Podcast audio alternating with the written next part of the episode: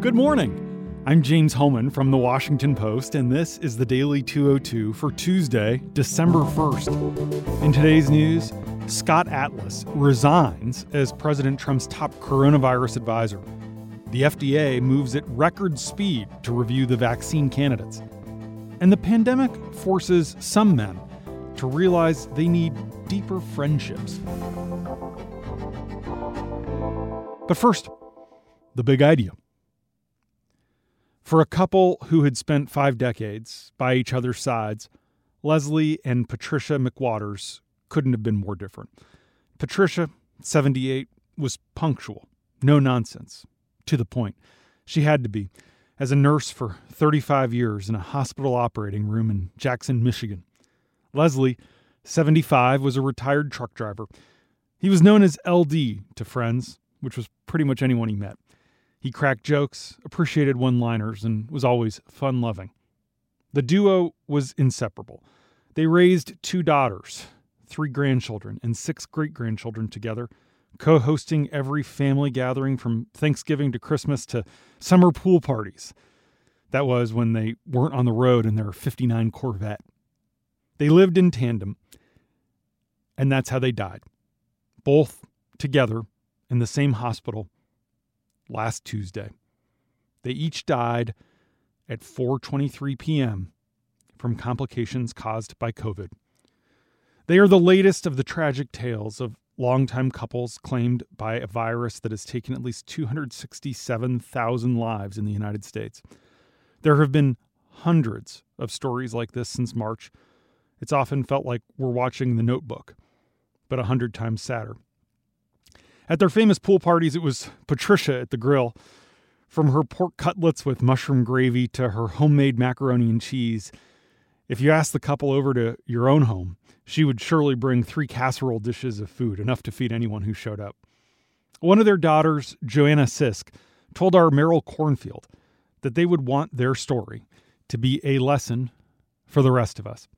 After months of feeling trapped amid coronavirus restrictions in Michigan, Patricia and LD had let their guard down just before they fell ill in November. They visited a restaurant where people weren't wearing masks and were walking around among tables.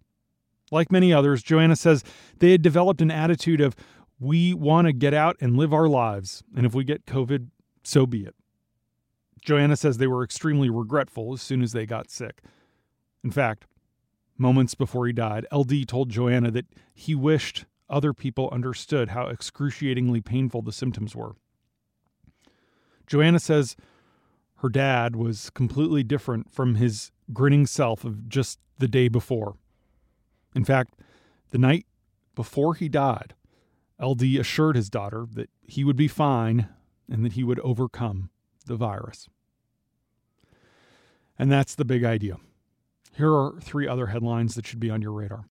Number one, Scott Atlas, President Trump's advisor who embraced a controversial strategy of urging Americans to return to work and school with little or no restrictions, resigned last night by posting a letter on Twitter. Atlas had become widely disliked in the White House, even among aides who shared his view that the country should reopen. Although Atlas, a neuroradiologist with no infectious disease or public health background, fell out of favor with senior White House advisors in recent weeks, he was the only medical advisor the president met with regularly for the past several months. Trump's son in law and senior advisor Jared Kushner brought in Atlas, who was officially made a special government employee this summer with a 130 day detail, which expires this week. Senior aides tell Josh Dawsey and Yasmin Abutaleb that the president could have easily extended Atlas's tenure if he had desired to do so. Trump sidelined the task force's other doctors, including Debbie Birx and Tony Fauci, right after Atlas arrived and began to advocate an approach which Trump had seen on Fox News that was exactly in line with what the president wanted to hear. Atlas's resignation comes as more than 267,000 Americans have now died and 13.5 million have been infected. The country is entering the worst stretch yet of the pandemic. More than 96,000 people are hospitalized today, and more than 1,000 deaths were reported yesterday. Atlas embraced strategies that most public health experts warned were dangerous. He advocated allowing the virus to spread among young and healthy people to let the country reach what he called herd immunity levels, a strategy experts warned would result in tens of thousands of needless deaths. He blocked attempts by Birx and Fauci to expand testing, openly feuded with other doctors, and recklessly advanced fringe theories like the idea that social distancing and mask wearing are meaningless and wouldn't have changed the course of the virus. A former top senior administration official who regularly sparred with Atlas said, quote, Scott was the worst thing to happen to Trump in 2020 from a personnel perspective. But do not take Atlas's departure as a sign that Trump is suddenly taking the contagion seriously, because he's not. It's now been months since the president attended one of the task force meetings, and he still hasn't learned any of the right lessons from his own bout with COVID in October. The latest proof point is this the White House is expected to throw more than a dozen indoor holiday parties, including a large congressional ball on December 10th. The parties, which seem more likely than not to become super spreader events, are going to cost millions of dollars. And aides say mask wearing and distancing will be encouraged, but not required. Number two, the review period for the two most promising COVID vaccine finalists, from the company's filing for approval to a final decision, will probably take just a few weeks, not the year or more that it typically does after a company submits a vaccine for approval. Our science writer Carolyn Johnson reports that the vaccines from Moderna and Pfizer, which is working with BioNTech, are a major proof of concept for a flexible and fast medical technology years in the making that utilizes a snippet of genetic material called messenger RNA. This messenger RNA teaches cells to build the spiky protein found on the surface of the coronavirus the immune system learns to recognize and then block the real virus. These vaccines are on track to make history because of years of basic science research, an all out coordinated effort from Big Pharma, and government that removed the financial risks of failure. That AstraZeneca trial with Oxford, meanwhile, continues here in the US, and a single shot vaccine from Johnson & Johnson is also being tested. The full data from Moderna and Pfizer will probably leave some questions unanswered. No one yet knows, for example, how long immune protections will last once you have the vaccine, and it's unclear whether the vaccine will decrease transmission in addition to preventing illness. Here's something else interesting the CDC put out a new study overnight that says the coronavirus has actually been circulating here in the United States since last December. Government scientists obtained samples from 7,389 blood donations that were collected by the American Red Cross from residents in nine states between last December 13th and this January 17th. They found evidence of COVID in 106 of those 7,389 blood donations. These findings significantly strengthen the evidence, suggesting that COVID was spreading around the world well before public health authorities and researchers became aware. Number three, for more than a decade, psychologists have written about the friendship crisis facing many men.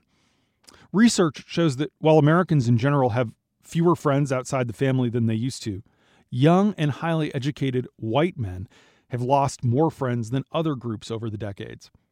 Male friendships are often rooted in shoulder to shoulder interactions, such as watching a football game or playing video games, well, women's interactions tend to be more face to face, such as grabbing a coffee or getting together for a glass of wine. Geoffrey Greif, a professor at the University of Maryland School of Social Work who wrote a book about male friendship, surveyed hundreds of men about how they most often socialized with their friends. And 80% of them said sports, either watching or participating in them together. Because of this, many men have had a harder time than women figuring out how to adapt their friendships in a pandemic that's keeping them apart. Professor Greif explains that the rules for guys pursuing other guys for friendships aren't clear because guys, as he put it, are sensitive about not wanting to seem too needy.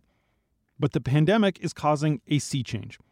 Samantha Schmidt, who covers gender dynamics for us, talked with dozens of men about how they're adjusting. And she writes today about Zoom poker games, backyard cigar nights, neighborhood dad WhatsApp chains, Dungeons and Dragons groups, and fantasy football leagues. What used to be casual chats about sports and politics have suddenly started leading to much deeper conversations about the struggles of parenting and virtual schooling, family illnesses, breakups, births, wedding postponements, and job losses. The moment feels heavier, and so do the conversations. A lot of men say their friendships have begun to look more like those of their wives and girlfriends. For the first time in their lives, they're going on walks with male friends just to catch up. They're FaceTiming old college friends and checking in on neighbors, not just to talk about NBA draft picks or their children's soccer schedule, but to ask how they're doing. Like, how are they really doing? A lot of guys say it's quite liberating to be able to speak honestly with other guys, and they plan to continue to do so after we get through the pandemic. And that's the Daily 202 for Tuesday, December 1st. Thanks for listening. I'm James Hohmann. I'll talk to you tomorrow.